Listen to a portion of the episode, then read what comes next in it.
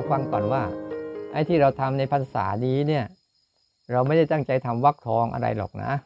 เราตั้งใจแค่ว่าหนึ่งสรุปให้ได้ว่า คลิปม้วนเนี้ยพูดเรื่องอะไร พูดเรื่องอะไร เอาหัวข้อมันมีสักกี่เรื่อง และในเรื่องนั้นเราเข้าใจหรือไม่เข้าใจ ถ้าเราเข้าใจ เราเข้าใจยังไง เราไม่เข้าใจตรงไหนเนี่ยในครั้งต่อไปนะ เราไม่ได้ไปเอามาทำวักทองหรือคำพูดอะไรต่างๆหรอก แต่ให้ให้ฟังเพื่อจับประเด็นสรุปประเด็น ว่ามันมีกี่ประเด็นมีแหวหัวข้อ หัวข้อมันขึ้นมา อย่างฝึกรู้เนี่ยอย่างหัวข้อเรามาฝึกรู้ใช่ไหมหัวข้อมันคือฝึกรู้ที่ในการฝึกรู้มีอยู่ประเด็นย่อยเรียกว่าประเด็นหลักแล้วก็ประเด็นย่อย ประเด็นย่อยก็มีหนึ่งฝึกรู้นะ ไม่ใช่ฝึกคิด ประเด็นที่สองเมื่อเราจะฝึกรู้อะตัวรู้เกิดตอนไหนอย่างที่เราฟังมาทั้งหมดนะตัวรู้เกิดตอนไหน ตัวรู้เกิดตอนการกระทบ ตัวรู้เกิดอยู่ในปัจจุบัน ตัวรู้เกิดกที่กำลังเกิด ไม่มีอดีตอนาคตนะและตัวรู้เนี่ยจะรู้ต้องมีอาการมาอาการเกิดก่อน ตัวรู้จึงจะเกิดขึ้น นี่คือประเด็นนะ ประเด็นที่สองนะ ส่วนประเด็นที่สามคือ ปัจจัยส่งเสริมในการประกอบตัวรู้นี่อาตมาอธิบายตรงนี้มากหน่อยตรงว่าปัจจัยส่งเสริมในการประกอบตัวรู้เนะี่ยโดยใช้การประกอบตัวรู้แบบในรูปแบบ ที่มีใส่มีรูปแบบและนอกรูปแบบ มีเจตนาและไม่มีเจตนา โดยยกตัวอย่างการรู้สึกทางกายเป็นหลัก โดยให้เห็นว่า อันไหนคือร่างกาย อันไหนที่สิ่งที่เกิดขึ้นกับร่างกาย และอันไหนคือตัวรู้ที่กำลังรู้อาการของกาย และสิ่งที่เกิดกับร่างกาย นี่คือประเด็นหลักที่อาตมาได้ยกขึ้นมาอธิบาย แล้วยังไม่ได้สอนรูปแบบที่พอมีรูปแบบปุ๊บรูปแบบเหมือนกัน รูปแบบของการฝึก มันมีรูปแบบภายในกับรูปแบบภายนอก วันนี้อาทิตย์นี้เราจะฝึกรูปแบบภายใน โดยผ่านกระบวนการรูปแบบภายนอก เราคนส่วนใหญ่มักสนใจแต่รูปแบบภายนอก แต่สนใจรูปแบบภายในไม่เป็น เช่นรูปแบบภายนอก เขาบอกให้ทำอะไรอะก็ใส่เจตนาลงไปในรูปแบบนั้นเช่นวิธีนี้ก็สิบสี่จังหวะ นี่ก็เรียกรูปแบบภายนอก เดินจงกรมแบบนี้นะ สร้างจังหวะแบบนี้นะ อันนี้ก็อาการรูปแบบภายนอก หรือแม้แต่บางครั้งว่า เช่นเขาไอ้วิธีการปฏิบัติแบบหนอ หรือแบบพุทโธ หรือแบบสัมมาอรหัง หรือแบบอะไรต่างๆ ที่จะมีอยู่อีกเยอะแยะมากมาย นี่เป็นรูปแบบภายนอกให้เข้าใจ ที่เขาสร้างหรือเขาประดิษฐ์ขึ้นมา เพื่อจะทำให้จิตมันมีความสนใจสิ่งใดสิ่งหนึ่งอย่างต่อเนื่องและยาวนาน นี่เป็นอันหนึ่ง เหมือนกับอาตมาพยายาม กำลังฝึกรูปแบบภายนอก เช่น 14 จังหวะก็ส่วนหนึ่ง แล้วก็หัดรูปแบบภายนอกที่เป็นใช้ในกิจวัตรประจำวัน เช่นสามการก็ดี เช่นรู้เรื่องจริงเรื่องหลอกก็ดี เช่นเรารู้เรารู้แบบนอกในก็ดี อันนี้เป็นรูปแบบภายนอกทั้งหมดเลย หรือให้เท่าทันการกระทบก็ดีจะเป็นอันหนึ่ง นั้นรูปแบบภายนอกเนี่ยที่เป็นธรรมชาติเดิมแท้มีอยู่รอบๆตัวเราเสมอๆแต่ในคอร์สนี้ให้ฝึกรูปแบบภายใน ผสมกับรูปแบบภายนอก แต่เอาภายในเป็นหลัก ตั้งแต่อาทิตย์นี้ไปเนี่ยลองทำดูซิว่า จะเกิดรูปแบบภายในใจได้ไหม คือการรับรู้ทุกสิ่งทุกอย่าง เป็นขณะหนึ่งขณะหนึ่ง เหมือนกับการฝึกรู้แบบธรรมชาติ ให้อุปมาเหมือนกับเรา ตัวเราเหมือนฝั่งทะเล ที่คอยดักรับคลื่นของทะเล จะเป็นคลื่นที่สงบราบเรียบ หรือจะเป็นคลื่นที่วุ่นวายเหมือนพายุบุกแคมก็ตาม แต่ร่างกายเราเหมือนฝั่งตั้งมั่นอยู่ตรงนี้ ตั้งมั่นอยู่กับฐานรับเนี่ยรับรู้อยู่ตรงฐานรับเนี่ยแล้วก็สังเกตความเป็นขณะหนึ่งของมันมา ที่มันส่งคลื่นมาหาเราอะ ให้นึกถึงถ้าพูดถึงคลื่นก็เหมือนกับมันคลื่นเสียงคลื่นอารมณ์ หรือคลื่นลมที่พัดมาคลื่นร้อนคลื่นเย็นคลื่นอุ่นที่มาพัดกระทบกับร่างกายเราตลอดเวลาเนี่ยให้เรารู้สั้นๆ เป็นขณะหนึ่งขณะหนึ่งเราจะเห็นว่ารอบๆตัวเราเนี่ยมันไม่จะมีเรื่องยืดยาวอะไรเลย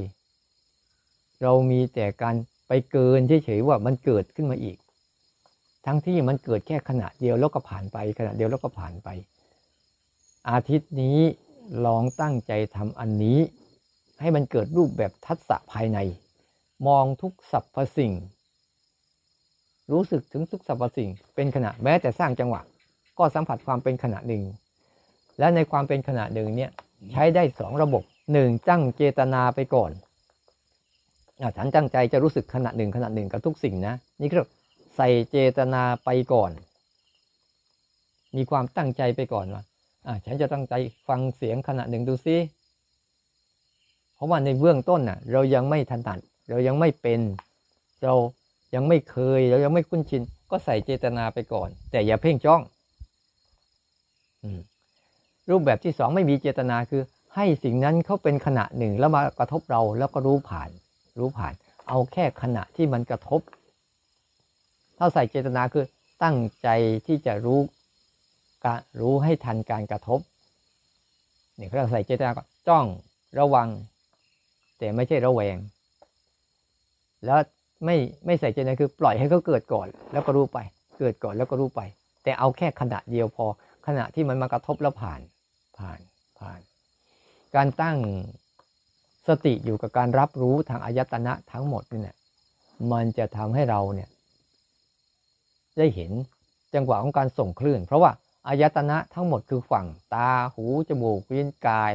แล้วก็ใจนี่คือฝั่ง คืออุปมาเหมือนฝั่งทะเล แล้วคลื่นทั้งหมดที่ส่งมาเนี่ยคือ รูปเสียงกลิ่นรสสัมผัส แล้วก็อารมณ์ในใจ นั่นเหมือนคลื่นทะเล ที่จะมากระทบกับฝั่งแล้วก็ดับไปทุกฝั่งแล้วดับไป บางครั้งรุนแรง บางครั้งเบาสบาย บางครั้งโอนโยน บางครั้งเกลี้ยวกราดนั่นเป็นหน้าที่ของคลื่นมัน นี่คือหน้าที่ของเรา คือรับรู้สิ่งที่มากระทบกับเราทีละขณะ ทีละขณะ แล้วก็จางหายไป จางหายไปทำตัวเหมือนฝั่งทะเล อย่าไปทำตัวเหมือนคลื่นทะเล มันจะทำให้เกิดการปั่นป่วน แต่ฝั่งทะเลเนี่ยคลื่นทะเลจะปั่นป่วนแค่ไหน ฝั่งทะเลก็ยังคงสงบอยู่เหมือนเดิม เราคงเข้าใจนะอุปมานี้คงเข้าใจให้เราทำอันเราให้หัดให้มีเจตนาอยู่ตรงนี้ ที่จะรับรู้ การส่งมากระทบกับเราทีละขณะทีละให้เกิดอารมณ์ทีละขณะ รูปแบบทีละขณะ รับรู้ทีละขณะภายในใจของเราให้ได้ เราจะเข้าใจนี่คือจุดเริ่มต้น แล้วตัวตัวรู้สึกตัว หรือตัวรับรู้ของเราเนี่ยจะมีมากขึ้นกว่าตัวคลื่นทะเล แล้วคลื่นทะเลเนี่ยจะมากขนาดไหนก็ตาม แต่มันไม่มีสิทธิ์ล้นไปจากฝั่ง เลยไปจากฝั่ง มันจะตายอยู่ที่ฝั่งนี้เท่านั้นแหละ หรือแม้แต่เราจะลงไปว่ายในทะเลอุ่นวายเหน็ดเหนื่อยแค่ไหน เดี๋ยวผลสุดท้ายเราก็เหนื่อยล้าต้องตะเกียกตะกายขึ้นหาฝั่งอยู่ดีเราอย่าไปลงไปเล่นกับทะเล อยู่บนฝั่งมันสบาย แต่บางครั้งอยากจะเย็นสบายก็ลงไปเล่น แต่แล้วก็ขึ้นให้เป็น ให้เข้าใจว่า ธรรมชาติเขาจะปรุงแต่งสิ่งต่างๆ ในรอบตัวเรานี่แหละ เข้ามากระทบกับตัวเราตลอดเวลา เพียงแต่เรารับรู้ความเป็นขณะหนึ่งของที่เขามาปรุงแต่งกับเราเสมอเท่านั้นเอง ในนั้นมีอยู่แล้ว อย่าไปค้นหาอะไร แต่ทำใจให้ซื่อๆตรงๆ จะเห็นว่าทุกสิ่งเป็นขณะหนึ่งขณะหนึ่งที่มากระทบอยู่แล้วกับเราอยู่เรื่อยๆ และไอการที่ฝึกตรงนี้จะทำให้เราเห็นกันอนิจจัง ทุกขังอนัตตา ชั่วลัดนิ้วมือเดียวอยู่เสมอเสมอ แล้วทำให้จิตเราเนี่ยซึมซับแล้วก็ทราบซึ้งแล้วก็ยอมรับแล้วก็เคารพความจริงอันนี้ อย่างลึกซึ้ง จนกระทั่งมันจาง มันปฏิเกิดการปฏินิสโคคือความสลัดคืนอนาลโยคือไม่อะไรอาวร เพราะมันแค่ขณะเดียว มันแค่เป็นคลื่นทะเล มุติ วางไว้ตรงฝั่งนั่นแหละ ไม่เอามากำไม่เอามาถือ เพราะว่ามันเสมือนว่าเราจะกำคลื่นทะเลมาใส่ขวดพอใส่ขวดแล้วคลื่นที่ก็จะหายไปเราเขย่าให้มันเป็นคลื่นเท่าไหร่เดี๋ยวมันก็จะดับไปอยู่เสมอเสมอเราไม่สามารถจะทำให้คลื่นอันนั้นยังคงอยู่ได้ตลอดเวลา เขาเป็นของเขาอย่างนั้นเกิดแล้วก็ดับ มันจึงทำให้จิตเนี่ยไม่ให้ค่าให้ความหมายกับอารมณ์ใด ๆ ทั้งสิ้น แต่บางครั้งเขาอยากจะเล่นเขาก็ลงไปเล่น พอเล่นเสร็จเขาก็เลิก อันไหนไม่อยากเล่นเขาก็อยู่เฉยๆเท่านั้นเองเขาเรียกว่า ลงไปเล่นในอารมณ์เป็นออกจากอารมณ์เป็น เพราะเรามีฝั่งที่เข้มแข็ง มีฝั่งที่มั่นคง แต่ถ้าฝั่งเรายังไม่มั่นคง ยังไขว่ฟ้าเรื่องนู้นเรื่องนี้อยู่เรื่อยๆเนี่ยแล้วที่อันมาพยายามจะทำคอร์สนี้ขึ้นไอ้คอร์สภาษานี้ขึ้นมาแบบเนี้ยเพื่อให้เราเรียบเรียงด้วย ไม่งั้นเราสับสน ความรู้เราจะกระโดดไปนู่นกระโดดไปนี่กระโดดไปนั่น เพื่อให้มันเรียบเรียงว่า เออเนี่ยเราต้องอยู่ตรงนี้ก่อนนะ ในการฝึกรู้แบบนี้ก่อนนะ ทั้งในรูปแบบและนอกรูปแบบ เป็นการฝึกรู้สั้น ๆ แบบนี้ให้มันชำนาญขึ้น แล้วเราก็จะเอาความรู้เนี้ยไปฝึกรู้ต่อไป ในการฝึกออก ฝึกฝืนและในการฝึกวางจนกระทั่งวางความรู้สึกนี้ได้ เข้าใจคำอธิบายอันนี้นะ แล้วลองไปตั้งใจว่าตัวเราให้นึกถึงภาพว่า ตาหูจมูกลิ้นกายแล้วใจเหมือนฝั่ง ฝั่งจะไม่เดือดร้อนจะไม่ทุกข์ร้อน จะไม่วุ่นวายกับคลื่นทะเลคลื่นทะเลจะวุ่นวายจะฟุ้งซ่านหรือจะสงบเหมือนตอนเช้าที่ไม่มีลมอะไร กระทบเพียงแผ่วเบาอ่อนโยน สบายก็เป็นคลื่นทะเล หรือจะเป็นคลื่นทะเลแบบมีพายุซัดเข้ามาขนาดไหน หนักขนาดไหนก็ตาม แต่มันก็คือคลื่นทะเล ผลสุดท้ายทุกสรรพสิ่งก็จะดับไป อยู่ในทะเลนั่นแหละ มันไม่ได้มาอยู่กันที่ในใจเราฉะนั้นการทำเคสเนี้ยการทำอาทิตย์นี้ให้จิตได้รูปแบบภายในให้ได้ คือการรู้สึกสั้นๆ ทีละขณะกับทุกสรรพสิ่งที่มากระทบ จบ การให้โอวาท แล้วให้ตั้งใจฝึกฝนกันไป ขออนุโมทนาสาธุ ที่พวกเราได้ลองฝึกดูว่าจะสร้างรูปแบบภายในกันขึ้นมา ทั้งที่การรู้รูปแบบสั้นๆ ทีละขณะทีละขณะกับทุกสรรพสิ่งที่มันเป็นทีละขณะอยู่แล้ว ทั้งที่ใส่เจตนาบ้าง ไม่ใส่เจตนาบ้าง อันนี้เรื่องมีเจตนาไม่มีเจตนาจะควบคู่กันไปกับทุกเรื่องราวอยู่ตลอดเวลา ถ้าเราเข้าใจแล้วสาธุ